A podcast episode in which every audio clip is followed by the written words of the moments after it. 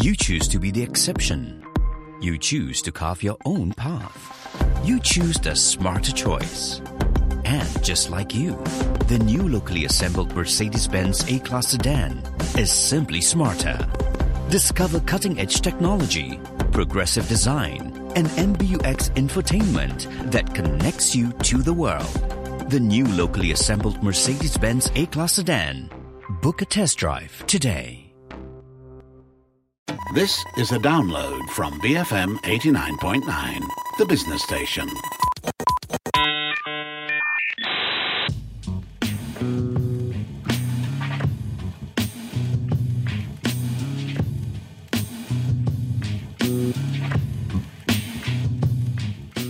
BFM 89.9, the business station. My name is Rich Bradbury, and this is Matt Splained. There's an imposter with us today whose only intention is to ghost us all before the end of the show. Uh, but before he does, let's hope he tells us about the genes that could extend our lifespans, the link between using tools and developing language, and an injectable gel that could repair spinal cord injuries. Matt Armitage may not be but science is slick. Straight in with the uh, ghosting and character assassination, eh, Matt? Hey, Rich. Um, no, I'll leave that for part two. Um, you know, you have to form a, a meaningful relationship with someone before you uh, ghost them. You know, that bond of trust. So huh. I'm going to, uh, yeah, I'm. I'm going to lull you into a false sense of security. Um, no, I'll I'll start with uh, something entirely different, and spill some blood to get us going today. Now, a lot of you have watched the uh, HBO documentary, The Inventor, about the blood diagnostics uh, medical startup Theranos and mm-hmm. its founder, the uh, Steve Jobs uh, obsessed Elizabeth Holmes. Uh, some of you may have read the best selling book Bad Blood by the investigative journalist John Carreyrou, uh, easily one of my favorite nonfiction books of the last decade, again, all about Theranos. Uh, in the early 2000s, just a, a bit of background, Theranos promised to revolutionize diagnostic medicine. The company claimed it was developing machines, they called them the Edison machines, that could test for scores of illnesses and conditions using a single blood sample and that those tests could be done on relatively small machines. So, this promised to open up the field of diagnostics because it would bring specialist testing into your local clinic, something that would have provided enormous value in developing and underdeveloped countries where the distribution of health services is often uneven. Yeah. But it turns out, you know, that the machines didn't work as advertised in fact, and this is part of what resulted in criminal charges against the company's founders, they may not have worked at all. Is there a belief that the story ended when uh, Theranos went bust? Oh, without doubt. You know, a lot of people like to, or likely think rather, that this story is over. Of course, uh, Elizabeth Holmes and her co defendant, the former COO, Ramesh Sunny Balwani, are currently on trial in San Jose on a variety of federal fraud charges. Uh, the Verge website has been diligently covering the trial, producing weekly updates on the information that has emerged throughout the last few months. And of course, you know, trials aren't always the most exciting things to follow. Uh, mm. You don't always get that uh, Kyle Rittenhouse crying for the cameras kind of moment. Mm. You're more likely to hear from lawyers and forensic accountants arguing about the finer points of grammar as well as obscure points of case law. But it is worth turning into these Verge reports. There's still a lot of incredible information coming out during the trial, such as the testimony from uh, medical experts who were actually employed by the company and whose warnings went unheeded, uh, such as former lab director uh, for Theranos, Kingshuk Das, who discovered that uh, Theranos' testing machines were showing detectable PSA levels in women. Now, you might think that's a good thing, but of course, elevated PSA levels are an indicator of prostate cancer, and women, mm-hmm. for the mm-hmm. most part, don't have prostates. So, according to Das's testimony, Holmes, who has no medical qualifications, had an alternative explanation that the results indicated a rare form of breast cancer, an explanation that the lab director dismissed as being highly implausible. So, if you enjoyed Bad Blood or The Inventor, there's still a lot more to hear about the rise and fall of Theranos and its founders. So, head over to The Verge and check out the latest head scratching details that are coming out of the trial. Are we having a, a, medical theme for today's show? Not health or medical specifically, but I guess the focus of today's show is on living things. Uh, if I can get my act together, next week's show is going to be about vaccines and the Ooh. yeah and the new development and delivery systems that have helped to provide things like the coronavirus vaccines. So messenger RNA and some other new developments. But the next story is about nerve regeneration. So medical and health here as well. Uh, over the past couple of years, you know, we've talked about quite a, a few technology solutions that are helping people with various forms of paralysis to uh, lead sort of more normal lives again. I think last week or the week before we mentioned a computer brain interface device that allows people to think text at a rate of 90 words a minute. So they simply think the words that they want to write, and the interface and the computer it's linked to turn those thoughts into text. And they do it at a, rate that's roughly uh, equivalent to what an able bodied user would be able to type. Uh, and of course, we've talked about various implantable chips that uh, restore information to damaged nerves. And that's without uh, forgetting treatments that use stem cells and gene editing and uh, other advanced technologies. Is it some kind of, I don't know, revolutionary uh, nanosurgery? Uh, actually, it's an injection. Um, you could even describe it as a vaccine for paralysis, which is Oh, wow. yeah, it's an entirely incorrect way to describe it, but you know, it kind of gets the the point across. Uh, you know, any kind of surgery on the spine is you know fraught with risks. Yeah. The spinal cord uh, isn't like the liver; it, it has no great capacity to repair or heal itself. So, any damage that's done to it often turns out to be you know uh, permanent. So, a team at Northwestern University in the United States has developed an implantable gel or injectable gel uh, that can be injected around the base of the uh, spinal cord, and it acts like a kind of scaffold that encourages new cells to grow. So, it helps to restore those damaged neurons, it reduces the scarring. That also prevents the body from repairing itself. The team used the gel on a number of paralyzed mice, and after four weeks of treatment, the mice were walking again.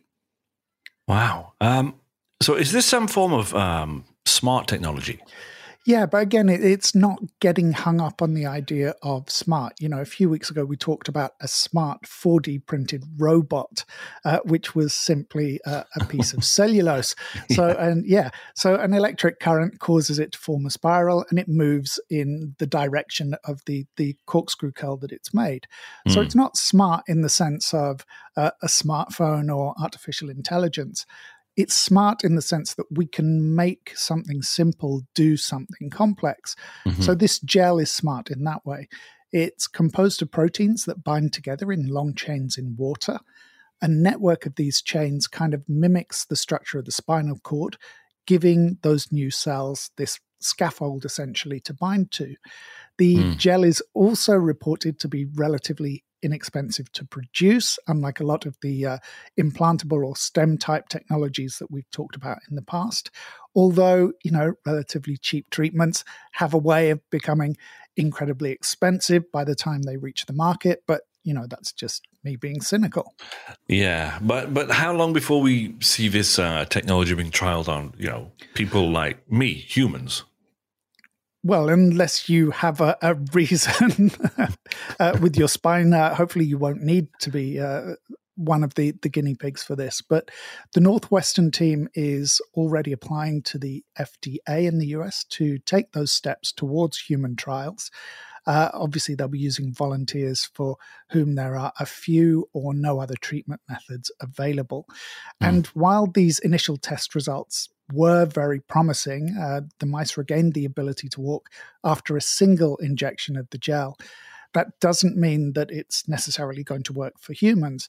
You know, a lot of promising treatments never make it out of the lab, but there is Yeah. hope that if this treatment is successful for spinal cord regeneration in people, it could also be adapted to a lot of other conditions that affect the brain and the nervous system. So, uh, according to a Daily Beast piece that I was reading, around one and a half million people in the United States live with paralysis, a much higher number than I imagined. So, when you multiply across the uh, world's population, a breakthrough like this could have an impact on tens of millions of people worldwide, especially when the procedure itself, an injection, is relatively simple to perform. Okay, uh, next story then. But uh, how, how, do you top en- enabling people to walk again? Uh, yeah, it's difficult. Um, probably not a good idea to do it so early in the show. Um, I guess you know the the only way um, would be to help stop people aging. So, oh, yeah, okay. Yeah, that, that, works. Uh, a lot of studies into aging have uh, concentrated on examining short lived species like fruit flies because they allow scientists to view the entire life cycle from generation to generation in a very short period within the lab. However, mm-hmm. and I guess it's one of those things that seems obvious when you think about it. We might be better off studying species that live much longer than we do and try to figure out why they have that longevity. Uh, like uh, crocodiles.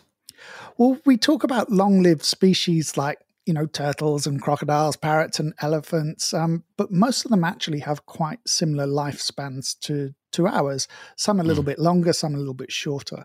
Pacific Ocean rockfish, on the other hand, are one of the longest living creatures that we've yet identified. They can live for anywhere up to about 200 years. So, researchers at the University of California, Berkeley have been decoding the genetic traits that they believe enable the fish to live these extraordinarily long lives. And they're excited about the role of a set of genes called butyrophilins uh, and what role they play in extending the lifespan of the fish. What was that word again? Um, do you want to give it a go again? Uh, no, I'm going to refer to it as these genes for the rest of these this story. So um, you cheat. yeah, these genes are thought to play an uh, immunosuppressive role in human inflammatory diseases.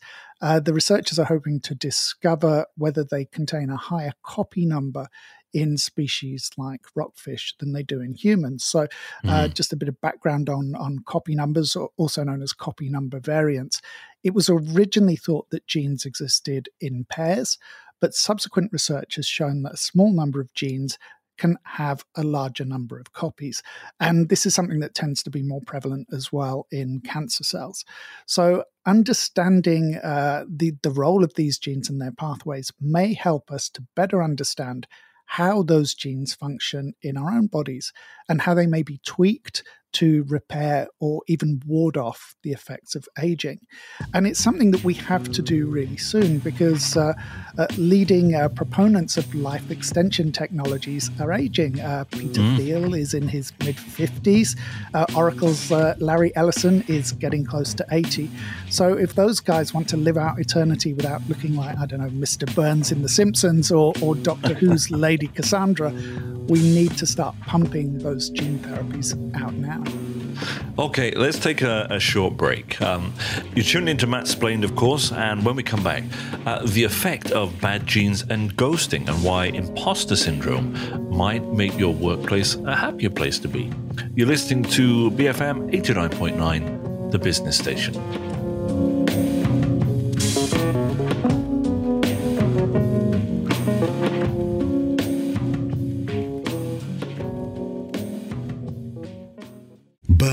For more.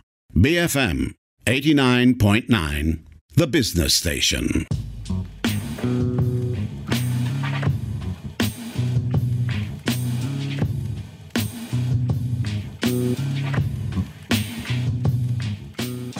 BFM 89.9, the business station. My name is Rich Bradbury. Welcome back to Mattsplained. Ghosting, uh, one of the more irritating trends to emerge in our digital age. Uh, Matt, I imagine you're uh, frequently ghosted? Uh, not really, because you know you have to talk to people to be ghosted. Um, this recording is probably the most uh, social part of my week.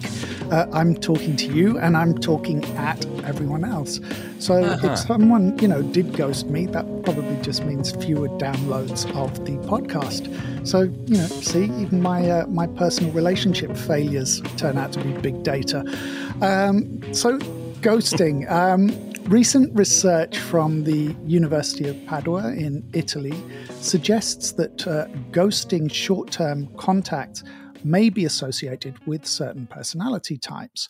Uh, now, because my dating life took place in the largely pre internet era, you were less likely to be ghosted than told by an angry parent on the solitary house line to never call this number again, lest you be uh, visited by retribution that would require a visit to a, a urologist in A and E. Uh-huh. Um, you know, you might even have your love token of a, a, penny farthing or your Duran Duran sheet music returned for good measure, the good old days. But um, ghosting does call re- but ghosting does cause real anxiety and pain, even within non romantic relationships. Uh, you know, you don't get a reply from someone you think the worst. Has the person mm. died? Have they been in an accident? Have they been kidnapped? But then you see, you know, they're still TikToking Hmm. think maybe they've changed their phone number, but then you find out they're ignoring your direct messages as well. So humans, of course, want to know why they've been dumped, either as a friend or a partner. Your use of the word human usually suggests this is going into unfortunate territory. The study discovered that it was more likely to refer to people with varying degrees of narcissistic and psychopathic traits, as well as being manipulative and cynical. Um, I'm, I'm aware of that personality type. Sticks and stones may break my bones, but I will always hurt you.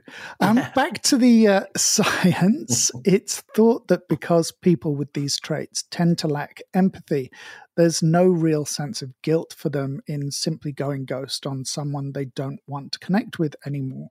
They mm. may not understand why it would damage the other person, or simply they've decided that they have no more use for that person. So devoting any more time to them will just be a waste of time and energy. So the study itself canvassed 341 participants who filled out a 27 point questionnaire. And according to New Scientist, uh, this included questions like Many group activities tend to be dull without me. I'll say anything to get what I want. And you should wait for the right time to get back at people. Oh are there any of those questions that you'd say uh, yes to? Well, I wouldn't have taken part in group activities to begin with. Um, you know, even now in this group, there's one more person than I'm truly comfortable with. So, you know, that approach makes all the other statements kind of redundant. Um, but those traits, uh, psychopathy, Machiavellianism, and narcissism, the researchers have kind of termed them as the dark triad. So you can see why this appeals to me. People with a higher dark triad score tended to find it more acceptable to ghost someone. Interestingly, the same team has done work on dark triads before. It found that uh, people with those traits are less likely to be in long term relationships uh, with people in general. But at the same time, when they did form those long term relationships, they were unlikely to ghost their former partners after a breakup. But we're not necessarily talking about people who are, you know, out and out sociopaths here. Mm. It's important to remember that everyone possesses some of these dark triad traits to one degree or another, at least until they reach the plane on which I exist. You'll be pleased to know, folks, that uh, Matt does actually have a psychiatrist on speed dial. Yeah, I, I tend to break them quite quickly. Um, but that brings me neatly onto uh, a study about imposter syndrome. Uh, because there are echoes of the ghosting uh, survey here as well. Now, imposter syndrome is something we've mentioned on the show a few times over the last couple of years, mm-hmm. and it has been uh, exacerbated by the conditions of the pandemic, where all manner of other strains and social anxieties have impacted on our working lives. So, studies have shown that imposter syndrome, which is when you don't believe you have the talent to to do the job that you're doing. This tends to be more prevalent amongst women and in minority ethnic groups in various countries, propelled by the belief that um, you know these people owe their success to luck rather than through their own skill or aptitude. Uh, I think a, a, few more men could probably do with a dash of imposter syndrome. And, you know, it turns out that I'm not the only one who thinks so. Um, mm. This is uh, another story from New Scientist. The MIT Sloan School of Management has been looking into the effects of this phenomenon. Their study looked at 155 volunteers at a US investment advisory company, and they were given questionnaires that would identify the people who had those traits of imposter syndrome uh, using questions like Others think I have more knowledge or ability than I think I do. Uh, so I'm presuming that uh, the job performance of those uh, with the traits of uh, imposter syndrome uh, was then evaluated against those without or with fewer of those particular traits. Yeah, I mean, I'm not sure if there were legal issues involved in looking at the um, human resources records. I imagine there might be. So mm. their supervisors were interviewed and asked questions like uh, This employee creates uh, effective working relationships with colleagues. Mm-hmm. Obviously, the imposter status of the individual wasn't disclosed to the bosses. But overall, those with imposter syndrome were judged to be just as competent as their colleagues but their interpersonal skills were likely to be much better. Uh, and ah. in case, yeah, so in case anyone is thinking that it's a one off or due to working practices at that single firm, the same team has done similar experiments with other. Uh, you know, focus groups, survey groups. Mm-hmm. One was with a group of 70 trainee doctors, uh, 70, not 17. There was no difference in correct diagnosis between the uh, doctors with and without imposter syndrome, but the study noted that the doctors with imposter syndrome were more likely to show sympathy to the patients, were more likely to ask follow up questions, and were more likely to, to have sort of sympathetic behavioral cues like making eye contact, uh, taking that kind of softer approach to the patient. Mm. That's interesting. And do we know why um, these people with imposter syndrome might be, I don't know, better human beings, I guess? Well, I think it's probably a mistake to ask me what makes a better human being because True. You know, I'd yeah. argue that the removal of free will and an oath of fealty to King Joffrey are ideal characteristics, um, which also means that I'm still in the middle of my Game of Thrones revisit. But um, one theory that's been put forward by the research team is that employees with imposter syndrome compensate for what they believe to be their own lack of competence by trying to excel in other areas. So, being friendly, being easy to get along with.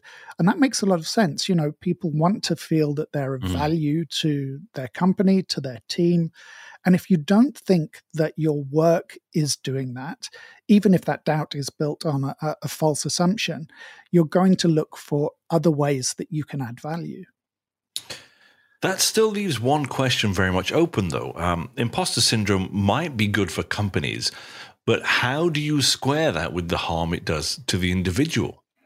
Yeah, this is something that the study's authors acknowledge as well. You know, companies may like to think of people as tools that, you know, simply operate for their benefit, but to really make use of those skills, identifying these traits of uh, imposter syndrome and helping those employees to overcome the anxieties that come with it while mm. making use of their interpersonal skills to, to kind of maximum advantage. That makes the the most sense. Then you're you're benefiting from the positive forces they exert on your teams and helping to make them uh, capable of making the most of their own acumen and potential. Uh, or alternatively, just replace everyone with robots. uh, that's, that's, not exactly how I thought you were going to end the story, uh, but you know, keeping in character, you did, of course. Yeah, yeah. Well, yeah. So I'm going to continue in the um, same vein, uh, with that approximation of uh, humanity, uh, a study at uh, France's National Institute of Health and Medical Research in Lyon has identified links between using tools and understanding language. And now, this isn't entirely unexpected. One of the theories behind the evolution of language is that language took over some parts of the brain that were dedicated to tool use, because both of them require a, a complex and precise coordination of physical movements. So, the French team scanned the brains of volunteers as they performed tests involving placing pegs into holes with pliers and figuring out uh, complicated language comprehension exercises. And the scans showed similar patterns of uh, activity in the basal ganglia of the brain for both sets of tasks. So, knowing that there were these similarities, they set about determining how the two types of tasks might actually affect each other. In one instance, uh, groups that did uh, two sets of language tests interspersed with a tool test performed up to 30% better in the second set of language tasks. Similarly, when the uh-huh. positions were reversed and volunteers performing the pliers and pegs tasks were given a memory exercise between the two, their performance in the second round of the tool tasks also increased. Yeah, but why? Do we know why? Well, it's the brain, so we're never entirely sure why. But as I mentioned, it could be because of that connection between tool use and the original evolution of language. But these findings do open up, you know, potential avenues to develop new techniques to help uh, kids, young people with language learning difficulties. But it also highlights the need to do a lot more research into these linkages and connections between our motor and cognitive functions and not to treat them as as being entirely separate. And of course then making the the connection to uh, how these developments help to shape our evolution but I think for me, though, the most immediate effect would be using these findings to push back against the kind of bosses who tell you not to talk while you're working. Because mm. now we have evidence to show that, you know, a bit of banter is actually good for your performance and your productivity. Ha, take that, bosses. Thank you very much for that, Matt. Oh, my pleasure. Thanks for having uh, me. Absolute pleasure. You can always find Matt on Instagram and Twitter at KulturMatt. Um, you can also head over to kulturpop.com for transcripts of these shows and information about Kulturpop and its consulting services. If you miss any part of this show, download it where you normally do or use the BFM app, which is what I recommend. And it's available from the Apple App Store or Google Play. I'm Rich Bradbury for BFM 89.9, the business station.